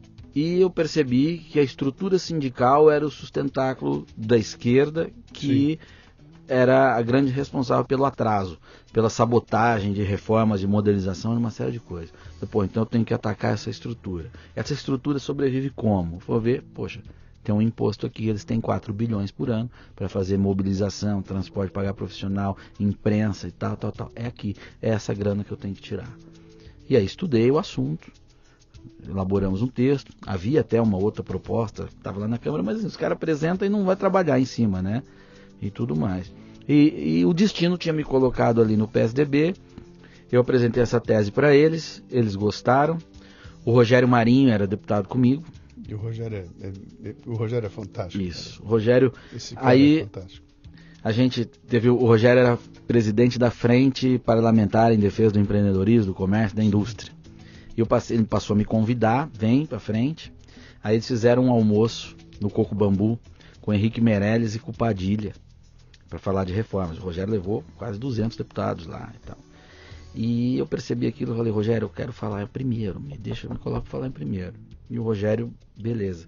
Aí o Padilha falou, o Meirelles falou sobre necessidade de reforma, reforma, reforma da Previdência tal, aquela coisa toda. Aí o Rogério abriu para lá, eu fui o primeiro, tudo bem, Que ano era isso? 2016. E o, e o Meirelles era o. Já Era o ministro do o Temer já. ministro- já do Temer, Já tá. do Temer. E aí eu disse, a- comecei a dizer, olha, vocês estão certos, a gente tem que fazer a reforma, mas eu tenho aqui a mãe de todas as reformas, que é o que vai viabilizar a gente aprovar as outras. O que? A gente tem que acabar com o imposto sindical. Tem que tirar o dinheiro do sindicato. Com os sindicatos endinheirados, nós vamos tentar fazer uma reforma da Previdência e eles vão sabotar de novo, como eles sempre fizeram. Então a saída está aqui, tal, tal, tal. Pô, todo mundo entendeu. Os outros deputados foram falar, todos falavam, oh, o Paulo tem razão, tem razão, tem razão. Aí a coisa entrou. O, o, começou a discussão sobre a Previdência do Temer os sindicatos fizeram o que sempre faziam, ia na base eleitoral do deputado, Sim. botava a cara dele no outdoor, chamava de inimigo da população, que ia acabar com a sua aposentadoria. Os caras mandavam um WhatsApp, olha o que estão fazendo comigo. Eu ia lá no cara e dizia, ó, é com essa grana aqui que eles estão tentando destruir vocês, tem que me ajudar a tirar essa grana. E aí depois o Rogério Marinho se torna o relator da reforma trabalhista. Sim. Eu deixo de ser deputado, saio do mandato ali, mas o Rogério no dia que acertou a relatoria me ligou, Falou, cara, eu vou bancar o teu projeto do imposto sindical. Vamos acabar com esse negócio e tal. Falei, beleza, sigo te ajudando sem mandato, vou a Brasília, o que for.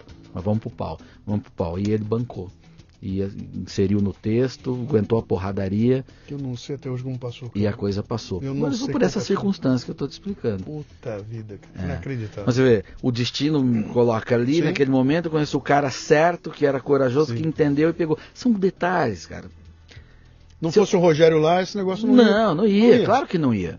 Claro que não ia. Se ele... você vê, e tem gente dizendo o seguinte: eu, eu, voto em partido, eu não voto na pessoa, né? Uhum. E tem gente que fala as duas coisas: eu voto na pessoa, não voto no partido. É um problema. Eu voto no partido, não voto na é um pessoa. Problema é também. Problema. É uma junção das coisas. O critério Sim. tem que considerar os dois, com Sim. certeza. E, e, se eu não estou no PSDB, o Rogério não tinha me conhecido, não tinha ninguém tocado nessa tese, porque todo mundo falava que era uma loucura no início. Sim. E também não teria acontecido. Então foi muito bom. São coisas que acontecem, a gente não não explica. Uhum. E se não tivesse acontecido essa reforma trabalhista, a modificação do financiamento sindical, essa reforma da Previdência que não estava não aprovada. Não passava. Não passava. Não passava. Nem privatização, nem nada. Nós conseguimos aprovar a maior reforma, não por coincidência, a maior reforma da história. Não teve um pneu queimado no país. Nenhum. Uhum. Quando no passado, nem o Lula, que era o chefe dessa quadrilha toda, conseguiu aprovar. Então nós consideramos, nós fizemos uma mudança estruturante mesmo. E, e, e, e cara, é uma coisa impressionante porque isso não está na, isso não brilha, né? Isso não é um assunto que. Você não está mexendo num negócio que é do alcance de todo mundo. Não. É um trabalho de bastidor, quietinho, Oxe. onde o, o, o, Você fez um trabalho de destruição, não foi de construção. Não. Você não estava lá montando, tô fazendo a ponte, tô, não, cara, pera um pouquinho, eu tô, eu tô destruindo uma coisa que era um problema, que era mal aqui, é. e que ninguém consegue enxergar. Você não vai conseguir uh, usar isso aí para ganhar voto, né? Olha aqui, olha a foto. Não, pera, foi um trabalho. Eu, por isso que eu falo. As é porque, vêm... É porque as pessoas nem, era um problema que as pessoas nem percebiam. Mas as pessoas vêm, vêm falar para mim e falam, cara, você tem que ver o seguinte, pô, o cara, porque o cara ficou lá, o cara tá lá, e o cara não faz nada. Pera pouquinho, você já foi olhar o que, que ele deixou, não deixou acontecer? Isso. Sabe, o, o, Roberto o, Campos que dizia isso. Ele falava assim? Roberto, é, isso marcou, eu repito uhum. sempre. Roberto Campos dando uma entrevista, ele já depois parlamentar, e o repórter, não me lembro quem era, perguntou para ele: como é que é? O senhor é um intelectual e está na Câmara. O que, que, qual que é a tua percepção? Ele falou: olha, quando eu cheguei aqui, eu achava que eu poderia fazer o bem. Depois que eu entrei, eu percebi que o melhor que eu faço é evitar o mal. Evitar o mal. É, é isso aí. E eu assim. E é assim. O Alexis sentou aqui e falou uma coisa pra mim. falou, cara, boa parte do meu tempo é não deixar fazer. Nós estamos lá todo mundo antenado para não deixar que passem. E eu falei, me fala alguma coisa. E ele conta, ele fala que é até absurdo, cara. Ele tem, falou, tem coisas aí que são do arco da velha, que estão é. lá e se você piscar, passa. Passa. E passa escondida, passa embaixo do pano. É, é, o, é o nosso trabalho. Isso as pessoas nunca vão saber. A, a Câmara, o Senado, o Congresso, ele é um, um poder de contenção. É assim que eu defino. Legal. É, não, ele não é de ação, ele é de contenção. Legal. Isso. E assim vai. É, é muita. De... Cara, a minha mulher outro dia falou: se você se dedicasse a uma atividade privada o tanto tempo que você se dedica a essa atividade, você ficaria milionário em pouco tempo. Uhum. Porque, pô, não tem tempo para nada. Ela reclamando que eu não tinha tempo para ela, obviamente também, né? Claro, é, imagina. Né? é assim, e não estou me colocando de coitadinho, não. Estou contando o que, que é. E que e que as pessoas não sabem. Então é trabalhoso. É, você tem que ter um espírito de doação e de um sentimento de, de missão, senão você não consegue não fazer. É, não é só folga, né? Não é só o folgado, né? Que é. Não. Porque ó, é o deputado é o folgado, ganha pra caralho, come, É, trabalha- come no puta restaurante, trabalha duas três vezes por semana, três por semana. é, duas vezes por semana, é onde tem o plenário, a votação. O Sim. resto você está trabalhando de outras formas. Na Alemanha o cara se reúne uma vez por mês, ou é duas. É. Então, até então, você estava sentado aqui tacando pedra lá, né? Agora que você. somando as duas, os dois períodos, você já tem quanto tempo de como mandato? Três Quatro? anos. Três anos? É, Dois anos. Então, e- Dois anos completos, esse é o terceiro. São três. E são intensos. Você não tá Mas lá- a partir daquele primeiro ano, Sim. eu fiquei indo a Brasília para ajudar na reforma trabalhista com meu dinheiro e tal. Então, eu praticamente fiquei tá vivi como um, parlamentar sem votar, vamos dizer assim. Mas são quatro anos intensos. É. Você não está lá fazendo um número. Não, e- não. você- é intenso. Você está participando e tudo mais. Né? Você mudou a tua visão do de, de- olhar para Brasília quando era antes daquilo. Você olhava de um jeito, entrava na televisão, descia o pau, metia a boca.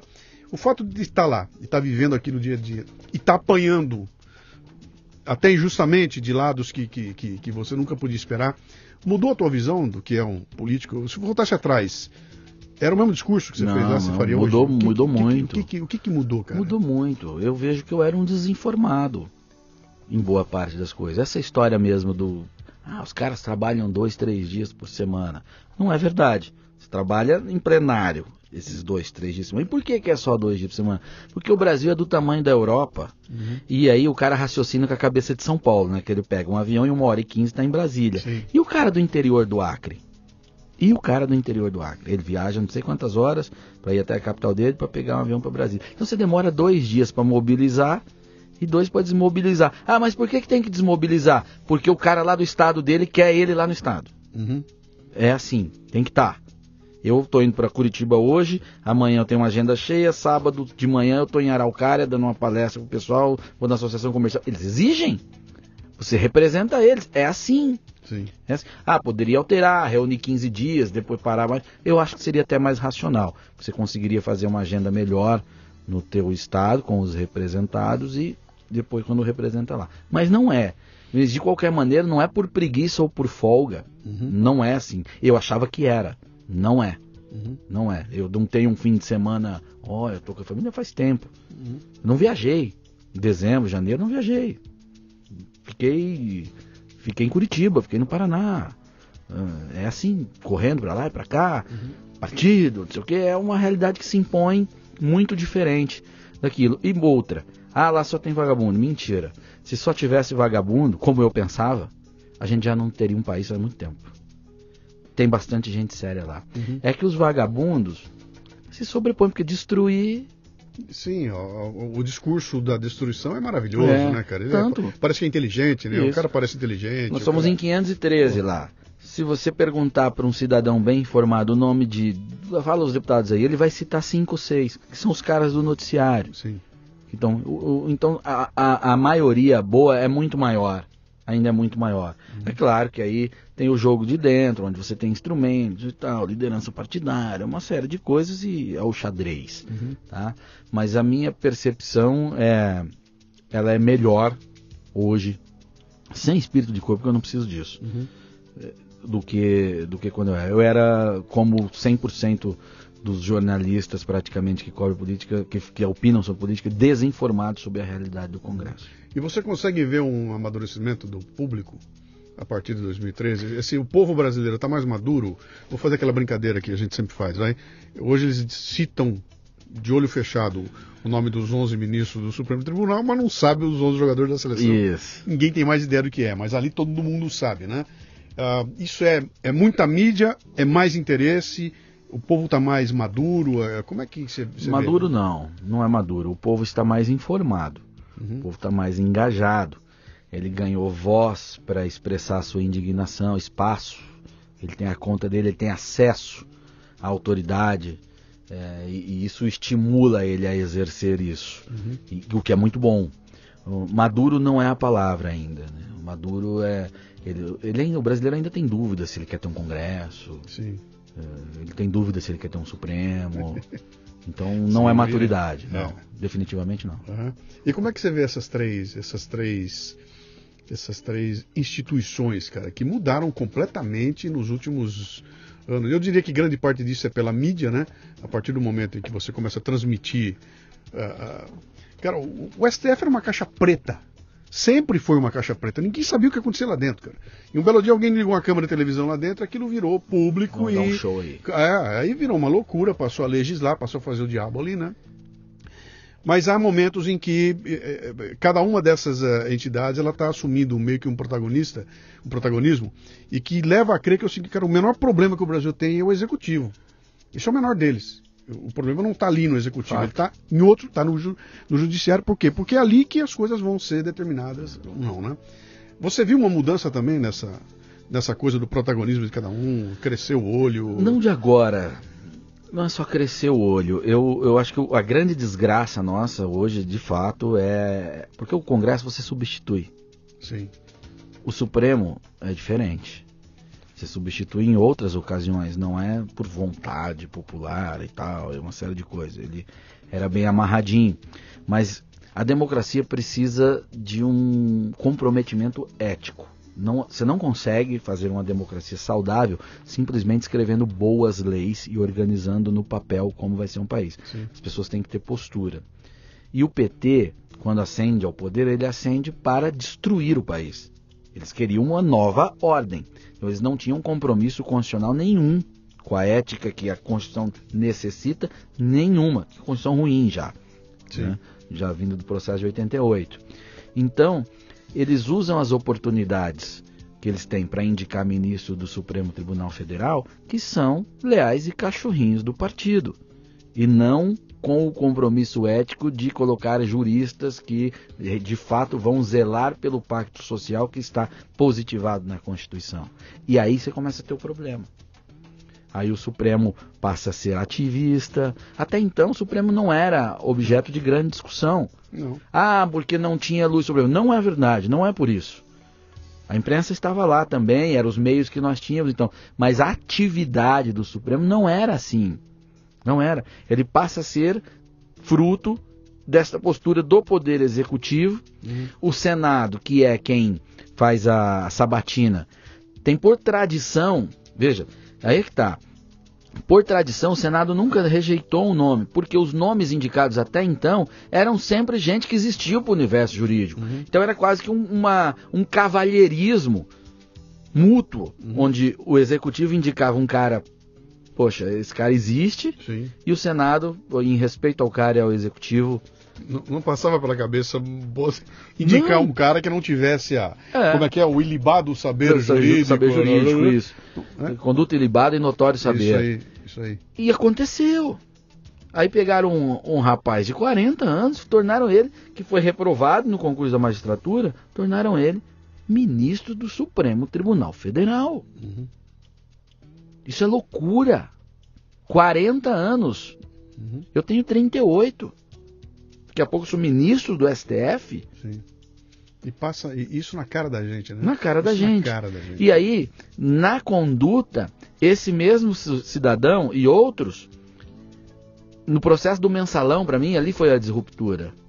Porque quando chega para julgar o Zé Dirceu, esse cara não se dá por impedido. Sim. Ele era Ah, assessor ali- do ali Zé ali foi. Ali é a Ah, disruptura. sim. E ele contamina os Sim. outros a partir dali. Note que até então o Gilmar Mendes tinha postura correta. Uhum. Todo mundo pode colocar aí blog do Reinaldo da época, o que for. Outros influencers, na época, o Gilmar Mendes era o era o, o juiz mais popular do STF, vamos dizer assim. Que era o cara que não, não fazia o jogo do PT, o jogo da vagabundagem e tal. Depois dali, daquele processo do mensalão, Pode tudo. Pode tudo, a coisa desandou. E aí nós temos É, um desequilíbrio sim. nessa relação de poderes. Vamos partir para nosso para a nossa reta final aqui. Meu caro, é, faça uma avaliação desse momento do Brasil aqui. O, o que depois dessa mudança que nós tivemos aí em 2018, onde se a, a tese que, que, que vem para mim é assume uma equipe, eu não quero fulanizar, uma equipe com a missão de pegar um navio que está indo para lá e fazer o navio virar 180 graus, tá? Um transatlântico não vira que nem automóvel. É uma frase que eu Demora. uso muito, pessoal. Não se dá cavalo de pau em navio. Pô, Você vai dá. dar, Isso aí, se demora. vai dar problema. Vai, dar- vai dar merda no meio do caminho, É. vai ter mil encrencas no meio do caminho. A gente já sabe que vai acontecer, vai doer, vai ter mortos no meio do caminho. Isso vai acontecer, né?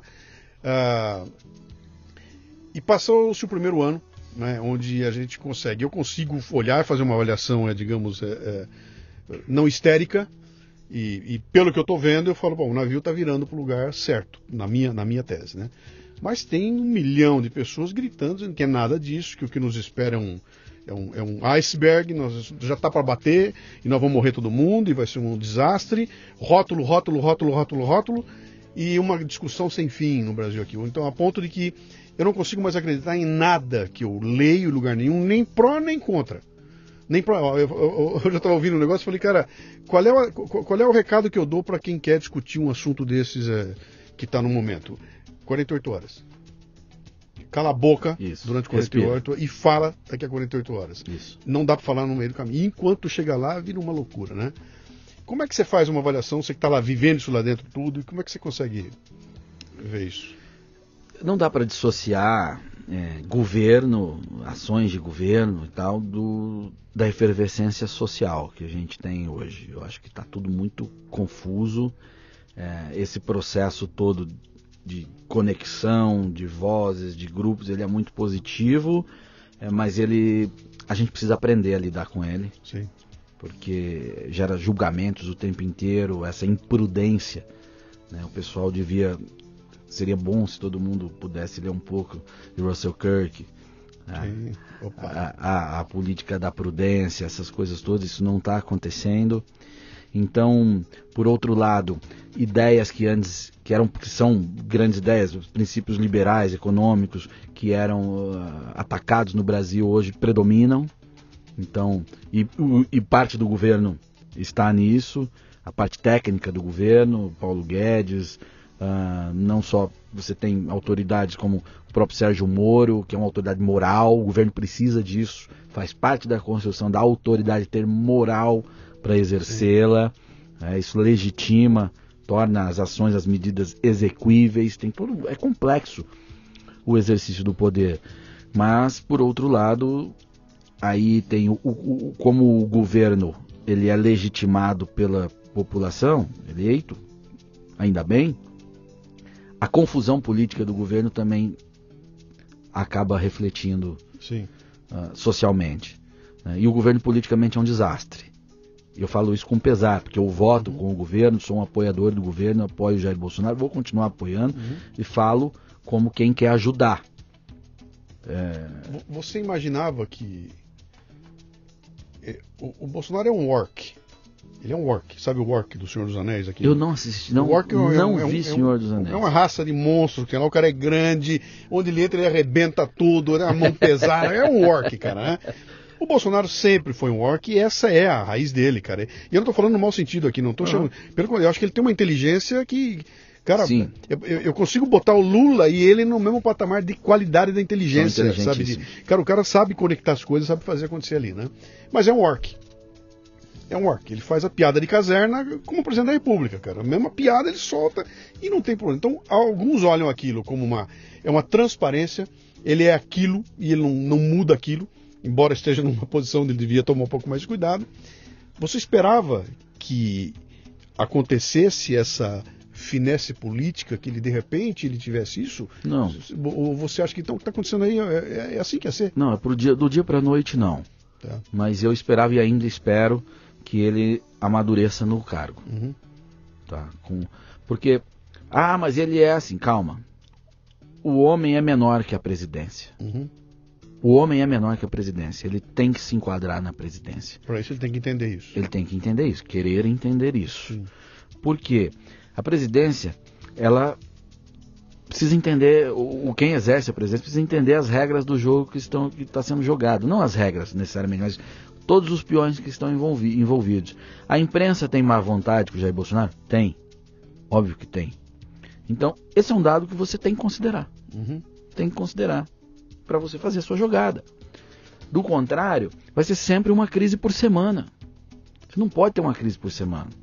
Assim, a gente corre o risco de aprovarmos todas as medidas legais, as reformas legais necessárias e não temos o crescimento devido por pura falta de confiança no cenário. Uhum. Isso vai prejudicar a população e o próprio presidente Bolsonaro. Então, tem que escolher melhor as brigas. Acho que tem que ter a estratégia da briga maior. Usar Perfeito. toda essa conexão que ele tem com a população, que é muito legal. Ele pessoalmente é um cara muito legal. Não tem como você não gostar dele. Vai chegar lá e vai te zoar, vai te abraçar calorosamente e tal. Ele tem que usar isso para comprar as grandes brigas. Sim. As brigas que ele mobilizar brigas vão fazer resultado, diferença. Não aquelas que vai, pode ver toda briga que acontece, por mais que ele tenha razão, por mais que haja um exagero ali, aqui e acolá, É, é levada pro campo moral e lá todo mundo tem razão. Cara. Aí isso, é um ele sai arranhado. Sim. Talvez ele não esteja percebendo isso, ele está saindo arranhado de todos. E arranhão, arranhão, arranhão, vai arranhando teu carro uma hora, uma hora, daqui a pouco você tá com um carro velho, né? Uhum. Então eu tenho que cuidar com isso, Sim. tá? E a gente precisa de confiança, cara. Daqui a pouco, sem confiança, como eu já disse, que pode não vir um crescimento necessário, e nós temos aí 12 milhões de desempregados, o cara olha depois de dois, três anos de governo, chega em casa ainda desempregado, a mulher do cara olha para ele e fala, meu, cadê o Sim. mito? Hã? Aí não tem mais mito não, viu? Não tem não. A hora que... Tem um prazo isso aí Uhum. tem um prazo. tá? O Lula era rejeitado pela maioria dos brasileiros o tempo inteiro. Ele fez lá umas irresponsabilidades, mas teve um período de emprego, ele virou o cara. Sim. Então você pode fazer o processo inverso. Pode acontecer. Então eu faço essa crítica é, no sentido de construir. É, gosto do Jair pessoalmente e estou falando isso como um cara leal a, a- uma pessoa que eu pessoalmente gosto. Uhum. É preciso rever a situação. Eu não acredito que vai dar certo se continuar nessa canelada diária, toda hora, uma crise por semana. Ninguém É, resiste a é, isso. e até porque desvia a atenção completamente de, de mim, que estou olhando de fora. Eu não consigo, no meio dessa gritaria toda, ouvir o que interessa, entendeu? Eu não consigo olhar para. Deixa eu ver o que, o que tem de realmente interessante. Eu vou dar o exemplo que é acabado, né? Você pega uma fala do Guedes, que ele está tratando de um tema macro, que é um negócio fundamental para o Brasil mudar, e a única coisa que sobra da fala dele é domésticas. Isso. E aí aquilo vira. E o resto, que é a reforma, que, que, que é o que vai mudar Não foi nossa vida, discutido. Ninguém discutiu, cara. Não se fala nada. Esse é um dado da paisagem. Sim. E a gente tem que considerar isso para jogar certo. Né? É fato, é difícil, uma porcaria é. Tá cheio de gente desonesta, tanto no jogo político, aí eu tô colocando a imprensa no jogo político, ela é parte. Sim. Ela não tem mandato, mas ela é parte. Demais, o tempo inteiro, sabotagem, sacanagem e tal. Você tem que se blindar para isso. Tem que se proteger. Você não vai mudar dando esculacho. Não vai mudar esses caras dando banana. Isso é um processo de formação intelectual dos nossos jornalistas que é assim, De construção de credibilidade mesmo. de credibilidade. Se eu tô achando, se eu. Tá na, tá na minha cabeça que você é um cara não confiável e que, e que você é um ignorante, eu não vou acreditar você depois da manhã porque você bateu em mim. Claro. Não vou. Você vai ter que provar para mim que você não é ignorante. Aí vai ter que ser resultado em cima de resultado, resultado em cima de resultado. Que devagarinho tá vindo aí, mas de novo, é tanta histeria que a gente não consegue ver, cara. Sim, então. Veja, reforma da Previdência foi a maior vitória. Sim. Pô, no dia que nós aprovamos na Câmara, menos de duas horas depois, ele anunciou o Eduardo embaixador. Entrou em outra canelada. Sim. Poxa, era a grande vitória do governo dele. Ali era para digerir aquela vitória. Pá, vira a confiança toda Ah, e tal. e tem uma turma esperando esses deslizes para tá o audidor aqui, cobre tudo com isso. Então a vitória dele É. foi canibalizada por um fato polêmico Que é gerado puta- por ele É mesmo. uma puta de uma bobagem. Era uma Que é uma bobagem. é uma bobagem. Na escala de prioridades é uma bobagem. Não- E exatamente. nós perdemos a capacidade de escalar prioridades. Sabe o que, que é importante? Não tem, cara. Tem a gritaria e o blá blá. Cometeu esse erro. Então, É. é, Bom, é um exemplo do que eu digo De- das caneladas desnecessárias. de qualquer forma, a tua visão é positiva.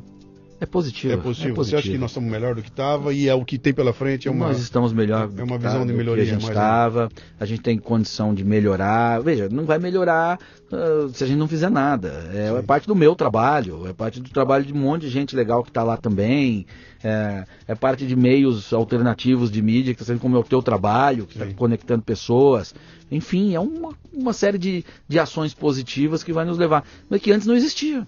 Você não fazia isso antes que você estava fazendo, eu Uhum. não fazia. E a gente não tinha a cabeça, eh, gente técnica no governo como tem agora, não com a cabeça, técnico tinha, mas não com, Não com a cabeça Sim, que eu acho que é o sentido correto que a gente vai fazer.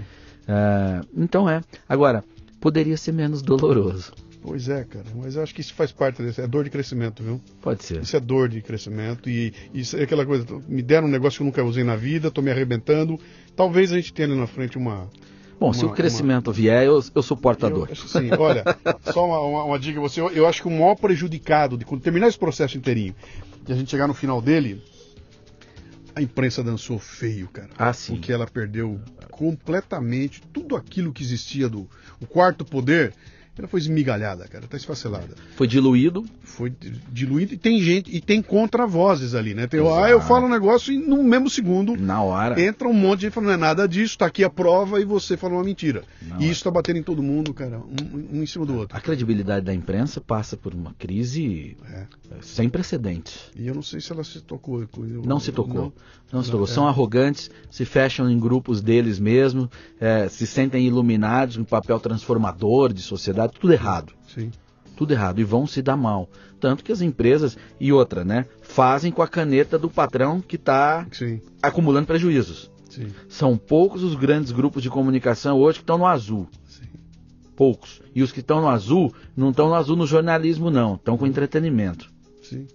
Aí esses caras não se deram conta. Eles estão. Eles vão acabar. Ou eles mudam passam a ser mais responsáveis, abrir a cabecinha. E, e não é para ser poliana, você não está pregando. Não, não. Não, cara, vamos criticar, vamos bater, mas vamos ser honestos, não, né? Vamos ser honestos okay, na coisa. Isso aí. Eu outro dia chamei a. Tinha uma manchete da Folha, não me lembro exatamente o título, mas eu classifiquei como a manchete mais canalha de todos os tempos. O cara queria bater no Eduardo Bolsonaro. Ele queria bater no Eduardo Bolsonaro. Ele não gosta, ele queria Sim. fazer.